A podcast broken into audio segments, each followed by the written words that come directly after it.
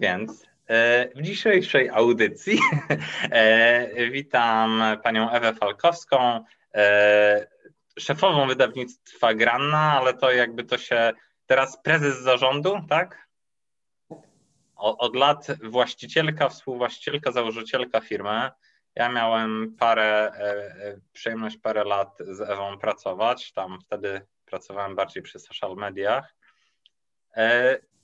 Jak tam Ewa u Ciebie, bo to jest e, jakby dużo się dzieje ostatnio, e, jakby też na, na rynku. Ja tam mm, jakby co możesz powiedzieć jakby jak aktualnie właśnie jak wygląda sytuacja w wydawnictwie?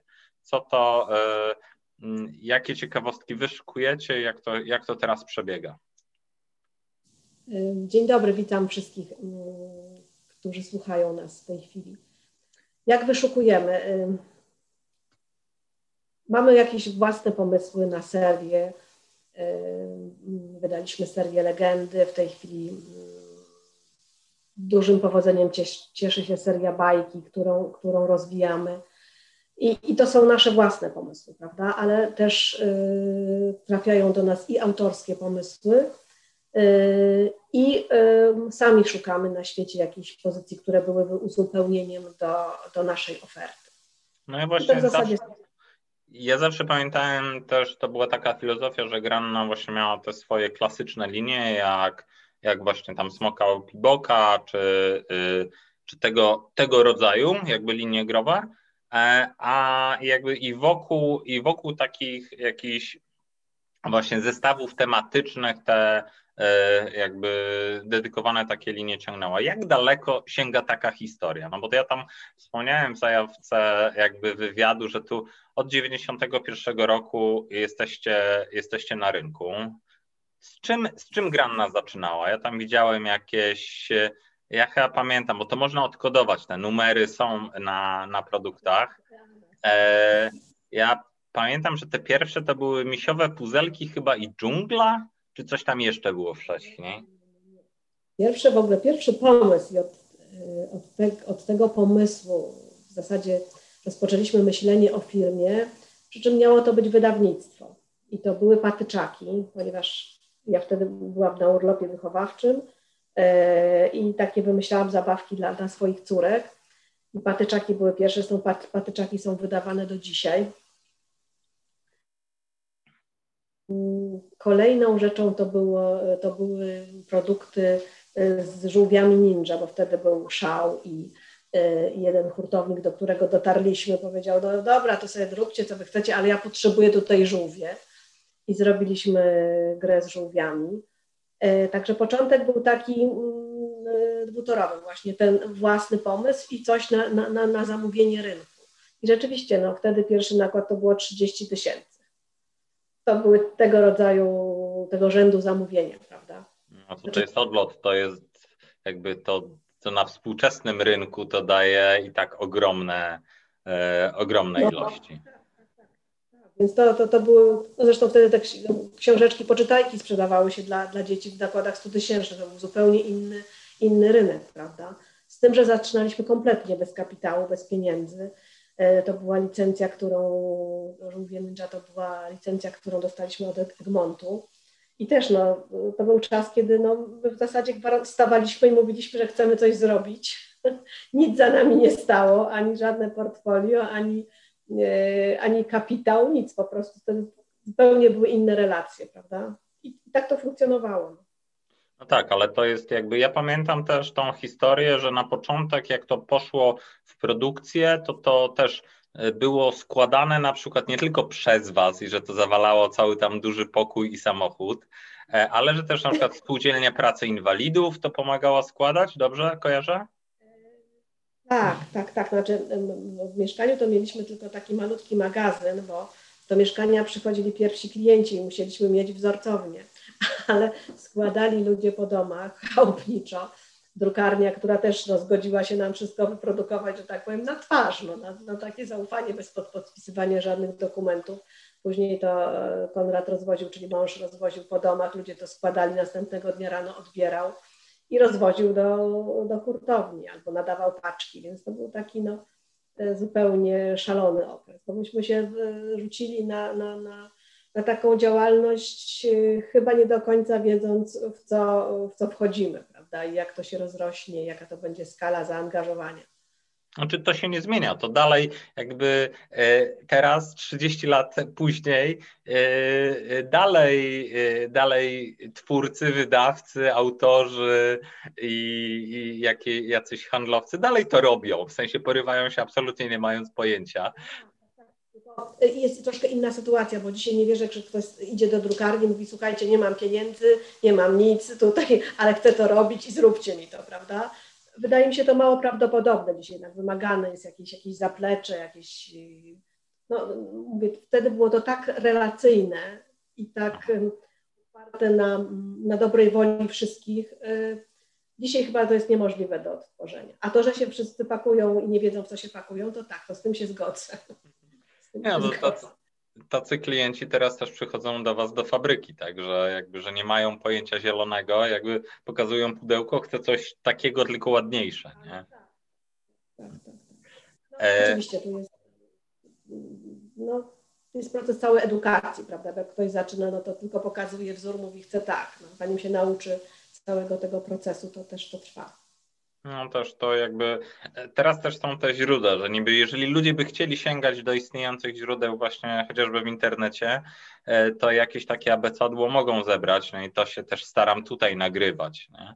Ale, ale to, co mówisz o tym, że nikt za tobą nie stoi, no teraz to się przeniosło właśnie na te platformy, powiedzmy, wsparcia społecznościowego, gdzie ktoś mówi, że, że, szuka, że szuka pieniędzy, jakby zobaczcie, co pięknego mogę dla Was zrobić, jak mi pożyczycie pieniądze na dwa lata. E, I, no i tak, tak z grubsza działa ten Kickstarter, który, czy tam inne platformy, które z tego jakąś tam prowizję pobierają. Nie? Ale wtedy też jakby no, ten początek lat 90., y, y, hiperinflacja, parę innych szalonych rzeczy, tak, jakby to, że te, że te inne firmy też stawały dopiero na nogach, tak, to w sensie wtedy te działalności, jakby dopiero teraz, dopiero wtedy się, e, nie wiem, no te pierwsze maszyny drukarskie czy coś, to też one dopiero miały swoich właścicieli, e, więc to jakby ludzie chcieli ze sobą współpracować. To był taki trochę, nie wiem, no jakby dla mnie te porównania dzikiego zachodu zawsze, e, zawsze przychodzą wtedy.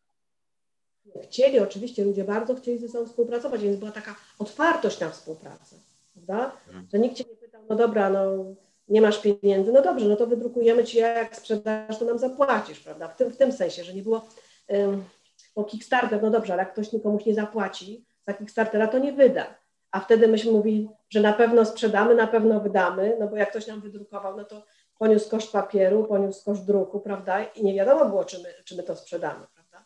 Oczywiście rynek był wygołodniały i może tu było bezpieczeństwo, że, że się w zasadzie wszystko sprzedawało, prawda? Bo pamiętam, że kiedyś e, na quiz e, Dlaczego koty mają wąsy przed Bożym Narodzeniem, to były zapisy w sklepach i myśmy nie nadążali tego tego produkować, bo byliśmy wtedy zależni od, od spółdzielni inwalidzkich, czy nam zrobią pudełka, czy nie. No i wtedy też powstała decyzja o tym, żeby jednak stworzyć własną fabrykę, no bo jak przyjdzie jeszcze kolejny sezon i znowu zawiedziemy klientów, że nie będzie produktów, to to będzie słabo. No dobra, no właśnie. Tak. taka jakby, no to tak, no w tym momencie Granna jest jedną z tam powiedzmy z najważniejszych też fabryk e, w Polsce, jakby świadczy usługi tutaj na jakby zarówno dla nas, no jakby czy ja w Rebelu zamawiam, czy też inne polskie firmy, czy również sprzedajecie za granicę. E, ale właśnie od czego się taka drukarnia zaczęła? Tam jakby pierwsza maszyna to jakiś właśnie sztancygiel kupiony od Niemca na, za miedzą? Nie, nie, pierwszą maszyną była, e, bo w pewnym momencie już nie można było wozić wszystkiego po chałupnikach, bo było tego po prostu za dużo, e, więc wynajęliśmy taki baraczek, w którym ludzie już tam przychodzili do pracy i tam składali gry. No ale też się pojawiła potrzeba foliowania gier. Pierwszą maszyną, która, która została zakupiona i którą wtedy mój tata powiedział, że może coś z tego będzie, jak już kupili pierwszą maszynę, to znaczy, że chyba to idzie, to jest poważne, po, poważna sprawa. I, e, I pierwszą maszyną była taka foliarka mała, że się wkładało grę, przy, zakładało klapę i tak, gorące powietrze, wtedy tam i to owijał. No tak, tak, tak. To jakby też, też, na takim, też na takiej maszynie pierwsze szlify zdobywałem, bo to też foliowałem co nieco, pudełeczek. To no. dzisiaj stoi w firmie, także sprawdziła się. No, tak, tak. A jak... kolejne, no bo nie sposób produkować gier, jak się nie ma automa- pudełkarki, prawda? No nie, nie, przy tych ilościach. No na początku to ludzie po prostu ręcznie oklejali te pudełka. Upadły spółdzielnie, które wcześniej nam, e, inwalidzkie, które wcześniej robiły pudełka, zaczęliśmy sami robić ręcznie, no ale to, to nie były do przerobienia. No musieliśmy mieć automatyczną pudełkarkę, żeby zdążyć z, z tymi potrzebami rynku, które wtedy były. Dzisiaj to się trzeba mocno rozpychać, a wtedy po prostu rynek potrzebował. No tak. To nakręciło. Ale, ale to też jest tak, że Granna jakby mając jakby tą, tą pierwsze te zaplecze powiedzmy produkcyjne właśnie przekształca, przekształcając się w fabrykę, tak, no bo to jest jakby jeden z tych filarów firmy. Jedno to jest wydawnictwo, kreacja, i jakby wizualna ta strona, no ale też to zaplecze właśnie technologiczne. E, jak szybko Granna właśnie zaczęła produkować powiedzmy również e, dla innych? Bo to na początku to chyba no nie było aż tylu odbiorców. Nie, nie, nie. Granna zaczęła produkować dla innych w zasadzie tuż przed wejściem Polski do Unii. Okay. Ponieważ Zachód się zorientował, że, e, że tu jest taniej, że znikną wszystkie te bariery celne, transferowe różne. I, e, I oni zaczęli się do nas zgłaszać na rok, dwa przed, przed wejściem do Unii. I e, pierwsze zamówienia wtedy zaczęły przychodzić, zaczął jakiś tam agent we Francji działać i wtedy zaczęliśmy produkować. Zresztą to mm, wiemy, że nasza branża jest dosyć sezonowa, prawda? I to nam bardzo pozwoliło, mm, bo na początku to było bardzo dużo pracy w drugiej połowie roku, a w pierwszej połowie było bardzo mało. E, natomiast no, fabryka stoi, ludzie, no, trzeba dać zatrudnienie, prawda, i w miarę stabilne. Więc e, te zlecenia pod, pozwoliły nam właśnie tak wyrównać pracę fabryki przez cały rok. I do dzisiaj w zasadzie tak, tak jest. Okay. Że zlecenia większym wyprzedzeniem, a nasza produkcja trochę później. Jeśli chodzi o cykl roczny, prawda?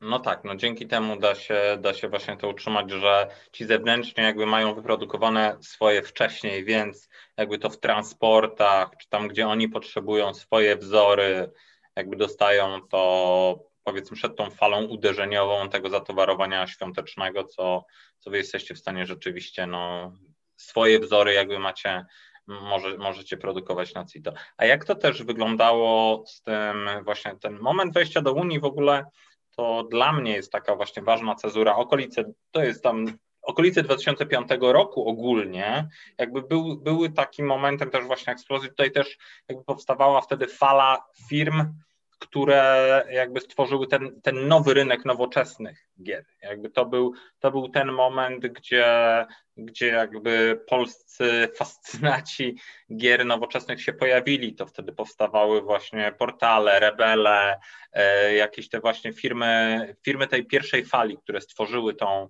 tą świadomość nowoczesnych gier planszowych, no ale też to był rok właśnie pod, y, to były lata pod znakiem właśnie Agricoli, Puerto Rico, Katanu, e, Carcassonów, jakby to był ten moment, kiedy to wszystko uderzyło, tak, jakby o polski brzeg. Natomiast ten właśnie ten dla mnie tym mrocznym okresem, kiedy mam dużo mniej, y, mam dużo mniej źródeł jakby, bo E, no właśnie wy jesteście jedną z niewielu firm, która działała właśnie e, od początku lat 90. właśnie wtedy.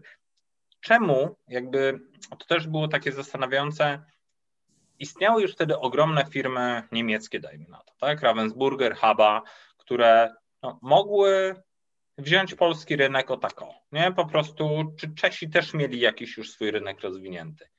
Co im stanęło na drodze, że, że w tym momencie Polsce jakby te gry granne są bardzo mocno eksponowane. Trefl też ma bardzo mocną pozycję. A czemu nie ma tego, że jest, wszystko stoi produktami właśnie niemieckimi, które były gotowe, były wysokojakościowe? Jak, jak ty to widzisz ze swojej strony? Z mojej perspektywy, no po prostu było to robione bez znajomości rynku. Znaczy oni przekładali tutaj swoją kalkę i myśleli, że to jak zrobią tak samo jak u nich, to to zadziała. I nie zadziałało, bo przychodzili z jakimś budżetem marketingowym dużym, tak, firma niemiecka Blitz, która później, którą przejął Schmidt, znaczy ona przejęła Schmidt, ale ponieważ marka była mocniejsza, to została nazwa Schmidt. Przyjechali, włożyli tutaj kupę w promocji, rozdali mnóstwo produktów, no i myśleli, że to zadziała. No nie zadziałało kompletnie. Były to po pierwsze produkty droższe, poza tym y, nie do końca dopasowane kulturowo, chociaż to nie jest jakiś istotny czynnik, ale w jakimś stopniu pewnie też. Y, I no nie było tej pracy takiej u podstaw, prawda, że to się samo zrobi, wystarczy wystawić gry i one się będą sprzedawały. Dość nie udało się, prawda gdzie tutaj my taką pracą codzienną, drobniutką, tą szeptanym marketingiem udało się po prostu zaistnieć i zostać. No tak. Ale rzeczywiście tak, tak, taki poziom arogancji był chyba troszkę, troszkę za duży. Brak pokory wobec tego, gdzie się przychodzi i jak trzeba działać. No jakby to ja się uczyłem wiele lat, że właśnie, że każdy rynek jakby jest na innym etapie wzrostu, więc inne rzeczy zadziałają, tak? Inna, inne produkty, inna stymulacja z innymi, że najpierw trzeba zbudować, nie wiem, dajmy na to współpracę ze sklepami hobbystycznymi, e, a inaczej jak się wchodzi do supermarketów. Różnica cenowa, oczywiście, tak, jakby to też wiemy teraz, że te jakby niektóre drogie produkty się sprzedadzą bardzo dobrze tak? Jakby, bo jakby coś za tym idzie. Natomiast zanim się ludzie o tym dowiedzą, no to, no to, no to zostanie to odrzucone, tak? I my też jakby dopiero teraz uzyskaliśmy na polskim rynku, no ja mówię ze strony Rebela też taką świadomość, że, że rzeczywiście ta bariera cenowa znacząco się podniosła, w sensie my już zaczynamy zarabiać lepiej i też wśród fanów gier też są bardziej zamożni ludzie, że to już nie są, mm, że w międzyczasie się dorobili, e, ale, ale też, e, no, no właśnie, nie, jakby widzę, jak bardzo to dostosowanie i na przykład stworzenie, właśnie ładne przetłumaczenie zasad, ładne jakby wyeksponowanie, że ten tytuł jest po polsku, szczególnie w przypadku gier dla dzieci, tak? Gdzie ten rynek... Bo rynek dla dzieci jednak jest chyba dużo bardziej wrażliwy na cenę niż, niż y, produkty fanowskie, prawda? Hmm. A co? Zresztą mhm. myśmy się nauczyli, y, jak wchodziliśmy na różne rynki, no bo Granna jest obecna na wielu rynkach, właśnie ogromnej pokory do tego, jak się wchodzi, y, że, że miejscowego dystrybutora czy przedstawiciela trzeba bardzo słuchać, czy tak naprawdę on ma głos decydujący, jak ten produkt y, będzie pokazany, czasami go odchudza, czasami coś dodaje, bo on wie, bierze odpowiedzialność za to, co u niego się sprzeda, jak ten, czego klient oczekuje. Prawda? Tak, tak, tak. To ja też widzę, jakby jak produkty, niektórzy się mnie pytają, że od razu chcą mieć wszystkie na przykład dodatki od razu w pudełku, a inni chcą na przykład mieć jak najmniejsze pudełko, żeby właśnie, bo, bo w danym kraju jakby inna jest percepcja ceny, inna jest percepcja komplikacji gry i na, na wiele innych sposobów jakby tą grę można wyróżnić. A, no bo tak, gra na Grena jest mocna właśnie w krajach Grupy Wyszehradzkiej, właśnie tej naszej za żelazną kurtyną. Ja też tutaj jakby zaczynam teraz handlować produktami hobbystycznymi. Jak? E, no właśnie, to jest jakby te rynki się zmieniały, tak, to ja, to jakby to ja potrafiłem to obserwować, bo to już było za mojej kadencji, ale jak, jak ty widziałaś ten prze, jakby, no właśnie, jak z punktu widzenia Granny, czy też istniał taki właśnie okres przed tą Unią Europejską i po? Jak teraz oceniasz, co się e, jakby, no dajmy na to, pierwsze 15 lat, kolejne, czy może na dekady, jakie takie największe jakieś przemiany, czy największe hasła, czy e, jak byś opisała te przemiany rynkowe? Znaczy na pewno pierwsze 10 lat to był wyłącznie rynek polski.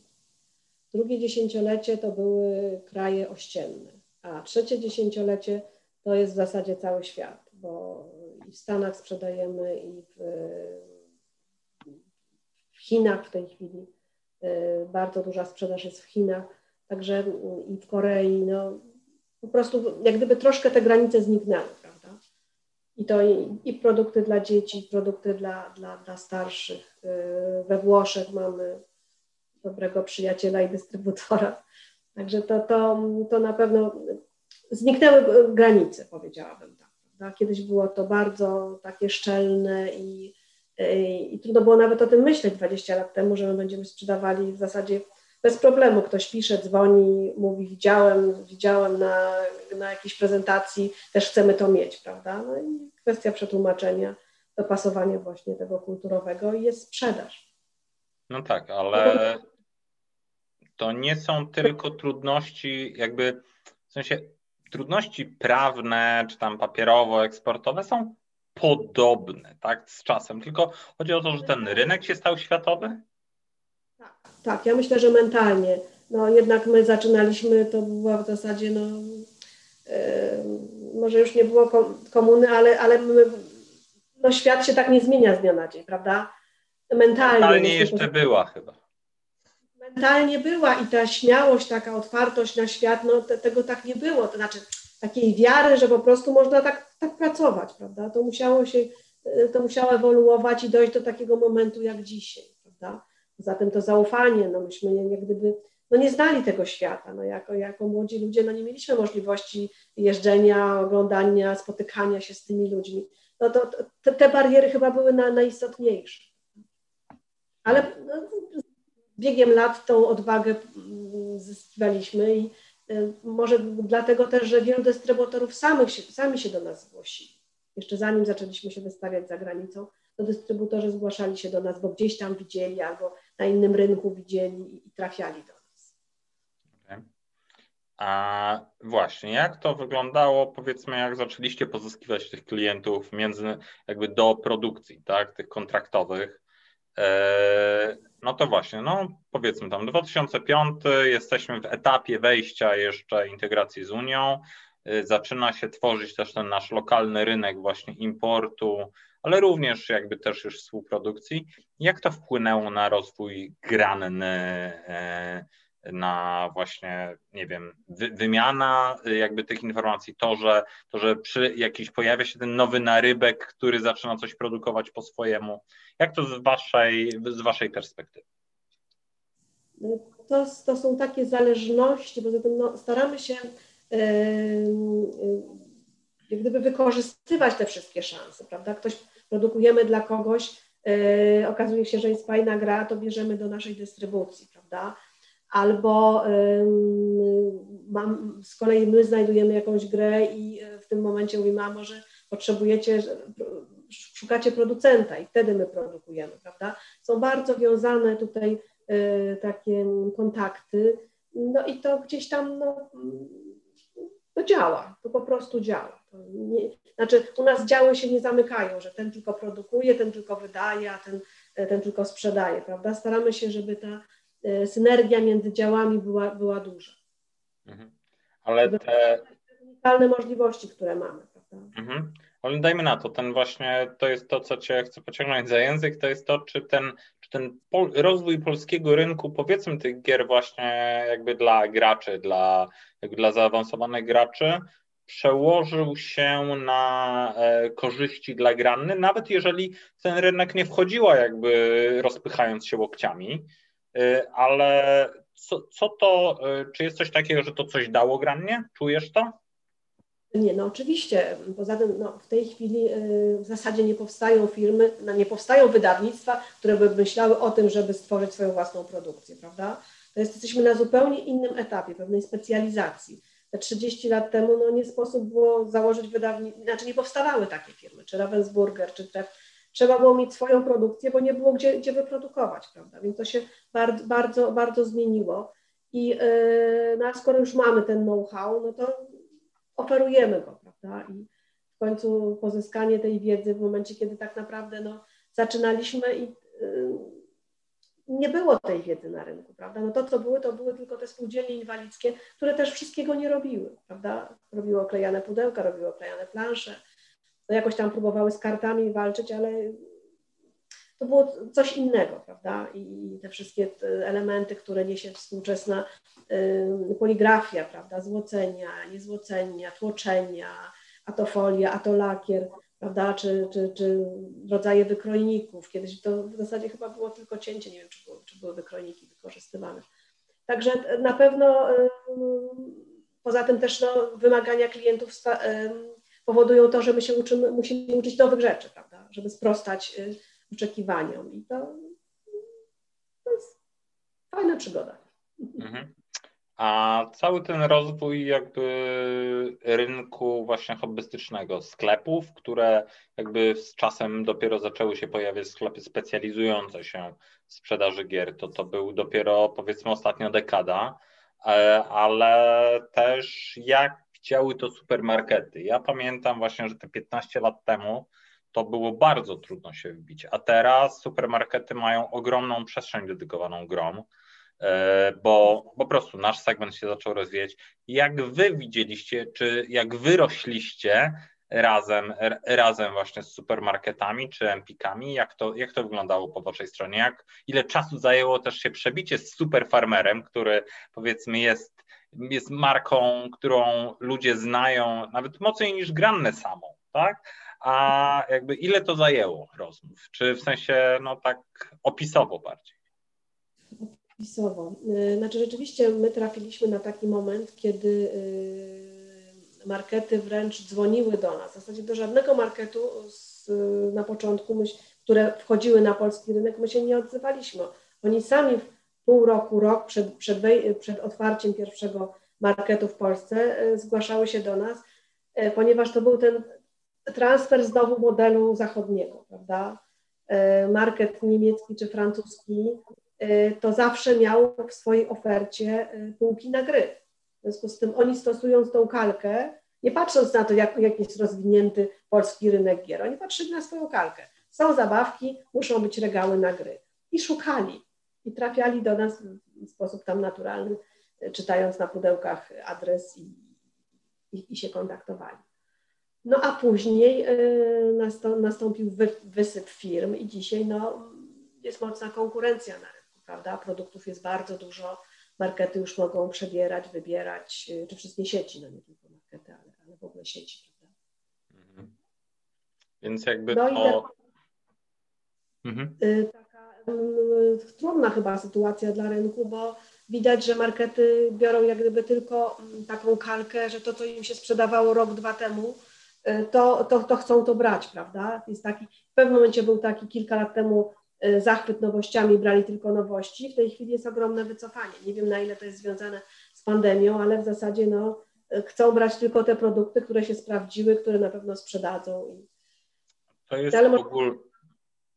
ogól... Ja to obserwuję jako ogólnoświatowy trend, że że udowodnijcie mi, że ten produkt nie jest tylko takim chwilowym błyskiem jeżeli macie udokumentowaną historię sprzedaży tego w innych kanałach, tak, to my z Wami porozmawiamy. Co teraz szczególnie właśnie w ramach jakby to, co się okazało, nie, właśnie w tym naszym etapie pandemicznym, to jest rzeczywiście tak, że te gry, które, po które ludzie wracali, oni będą też rekomendować dalej i to jest, to był, to był sposób na sukces, że te firmy, które się opierały, miały swój filar taki wzrostu, taki, z którym y, towar, z którym są od lat, do którego są dodatki, do którego są czasami już nawet produkty poboczne, czy powiedzmy jakieś akcesoria, tak? To ten jakby wymiotło spółek, jakby jest problem z jego dostępnością. Nowości, ze względu na to, że nie było jakich promować, a na pewno zniknął pod tym, co ludzie rekomendowali sobie w pierwszej kolejności, no to, no to ta strategia okazała się dużo bardziej efektywna. Tak? To jest. E, no, ale to tak rozmawialiśmy. Nie? Jakby zakładam, że u Was jest też podobnie, nie? że to, co ludzie kochali, rekomendowali dalej. Nie? Dokładnie. No. A tak, a oprócz właśnie takich patyczaków, no to też nie wiem, dajmy na to tęcza czy coś, czy to są gry, które jakby no, moje pokolenie się na tym wychowało, a teraz jakby zaczynają to kupować swoim dzieciom, więc to jest fajne, nie? że te, mm, że od tych gier y, jakby, że te gry mają tą wartość, która, y, która no, staje się jakąś wartością ponadczasową. No tak, to jest fenomen, że są produkty, które wydajemy od 20 paru lat i one cały czas się sprzedają. I też prawie w niezmienionej formie, tak? To jest, to jest jakby. Prawda, ale, ale jeśli chodzi o produkt, to nie, w całości to niewiele zmienia. Hmm. E, to e, jakby ja z takich pytań jeszcze tutaj jest, że ja myślę, że to jest troszeczkę zbyt wrażliwe pytanie. Artur Bishop zadał pytanie, jak procentowo wygląda kwestia sprzedaży gier, konstrukcji produkcji usługowej dla innych podmiotów. Ja myślę, że procentowo to nie ma co Arturowi odpowiadać jakby z dokładnością, natomiast czy to jest jakieś, nie wiem, co, co możesz Ewo powiedzieć, jak ten temat mniej więcej, żeby nie zdradzać jakichś super y, tajnych informacji o firmie? Super tajnych. No, y, powiem, że y, my w tej chwili mamy y, duże wzrosty, jeśli chodzi i, i o sprzedaż usług i sprzedaż naszych własnych produktów, więc to się tak harmonijnie obie, obie oba rodzaje produkcji rozwijają. Ale proporcjonalnie jest tak, że fabryka jest bardziej obłożona waszymi własnymi niż zleconymi. Tak strzelam? Nie, nie. To, to jest gdzieś tam Oczywiście to zależy od, od momentu w roku. Czasami też my tym sterujemy, prawda? Jak mamy swoje większe potrzeby, no to, y, to wtedy zmniejszamy przyjmowanie zamówień, prawda? Okej. Okay.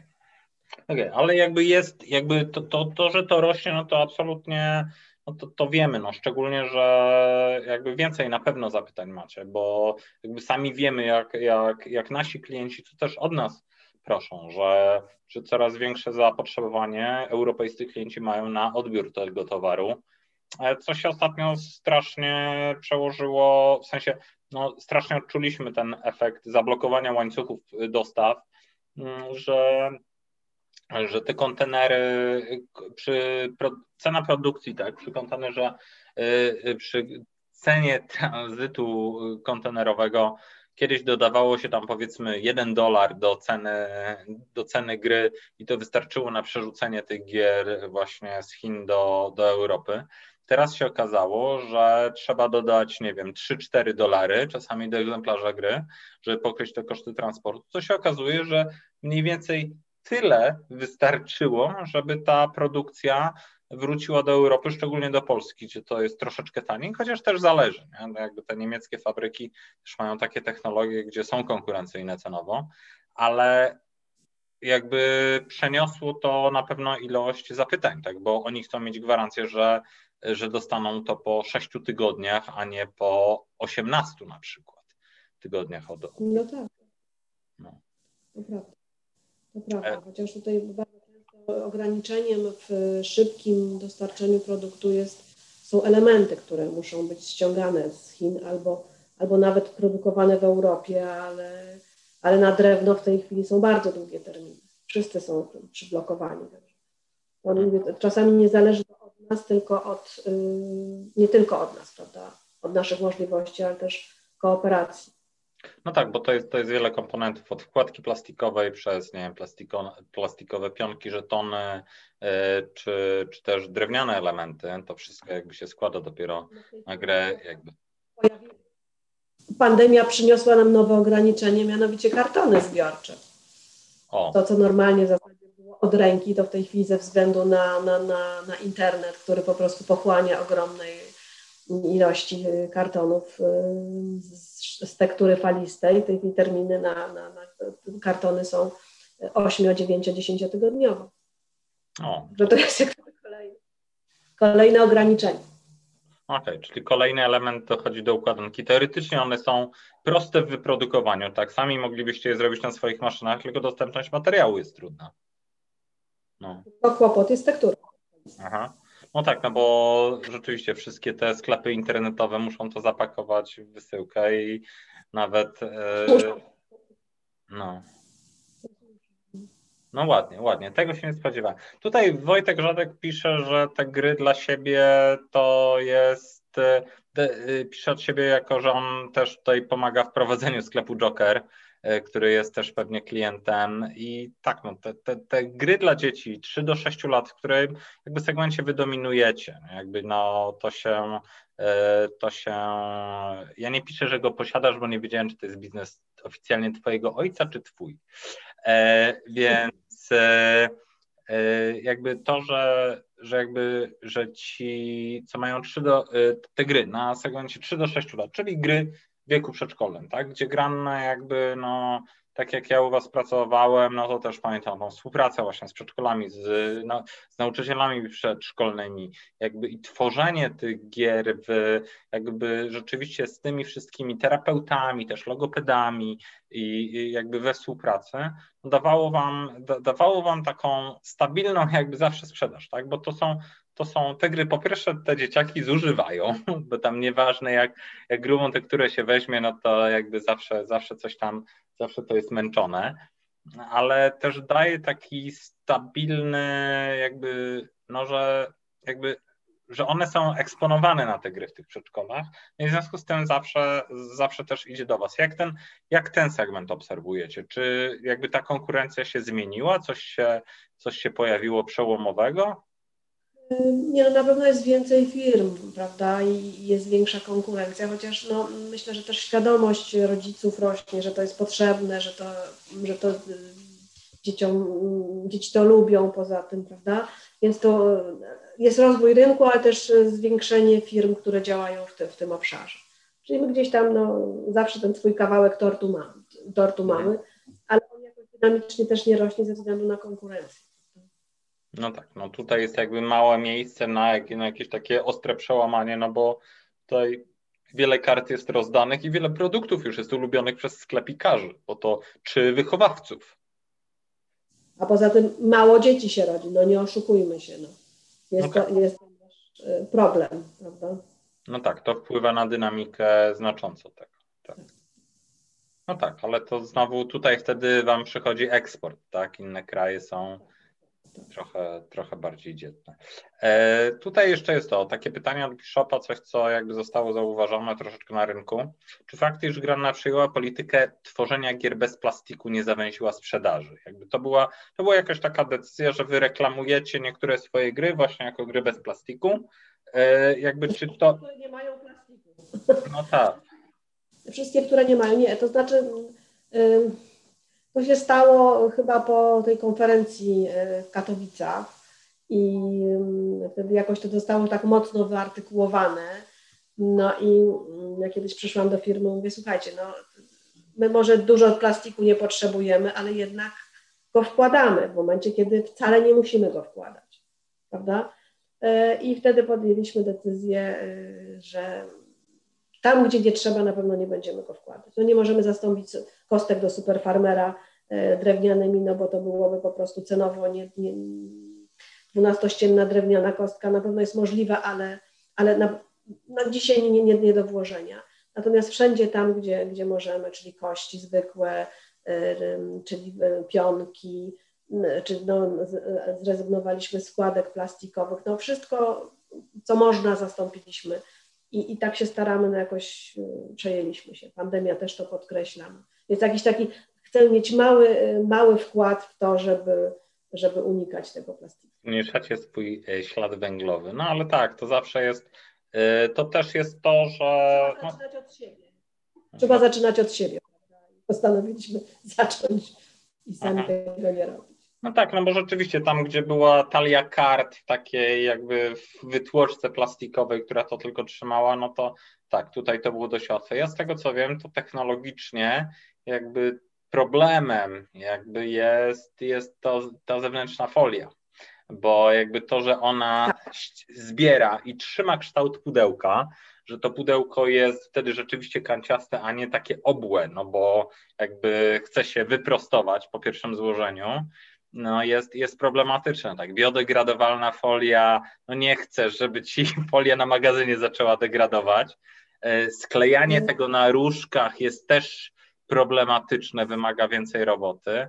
Więc tak, to jest, to jest takie technologiczne też ograniczenie. To jest, to jest bariera, ale my jesteśmy w stałym kontakcie z firmami, które oferują folię i yy, no, co jakiś czas sprawdzamy, czy oni już coś nowego mają, bo E, te firmy też wiedzą, że jest taka potrzeba na, na, na rynku, prawda, żeby ta folia była biodegradowalna, e, bo jest w tej chwili biodegradowalna, tylko że jest nieprzezroczysta. E, no a tu musi być przezroczysta, prawda? Więc jak tylko się pojawi na rynku, na pewno ją zastosujemy, bo to jest ostatni element. Już wyeliminowaliśmy i torebki foliowe, wkładamy papierowe, więc został nam jeden element, ale czekamy na, na po prostu dostawcy. No tak, ale to nie jest jakby, to jest technologicznie jakby po prostu ważny element, tak, jakby i sprzedażowo też no jakby. To jest głównie zabezpieczenie, prawda, bo te, te, gry jednak są przerzucane w hurtowni, do sklepu, w sklepie przekładane, no nie sprzedają się czasami jak, jak gorące bułki, prawda, więc to musi być zabezpieczone. Jeszcze białe pudełko na przykład, no to bez, bez, bez folii, yy, no to byłby problem, nie sprzedażowy. Jasne. No dobrze, e, jakby to jakby u mnie to yy, zazwyczaj ja wtedy mówię, że już mamy czas na ostatnie jakieś pytania, jakieś myśli. Czy masz coś jeszcze, Ewo, od siebie, z czym, czym byś się chciała podzielić jeszcze tutaj z nami, ze słuchaczami, coś od serca dodać? E, za chwilę przejdziemy też na pytania od ludzi, którzy są aktualnie na kanale, żeby żeby bezpośrednio, żebyśmy mogli porozmawiać, ale może jeszcze coś na nagraniu. Chcesz się z jakąś myślą pożegnać? Ja chciałam się pożegnać z tą myślą, że w tym roku obchodzimy 30-lecie i yy, to jest ogromna wdzięczność, że przez 30 lat byli ludzie, którzy po pierwsze chcieli pracować i tych ludzi było sporo. Między innymi Krzysiu, Tobie też dziękuję, bo Twój wkład w rozwój ranny był znaczący. E, bardzo e, i, i ci klienci, którzy odbierają na przykład to co, to, co chcemy im zaproponować. I to jest taka wielka radość. No. Także wszystkim dziękuję za to, że byli z nami przez te, przez te lata. Super. To ja też dziękuję. Dziękuję, że znalazłaś dla nas czas. E, kończymy nagranie i, i co? No i jeszcze, jeszcze chwilkę tutaj porozmawiamy. Do usłyszenia.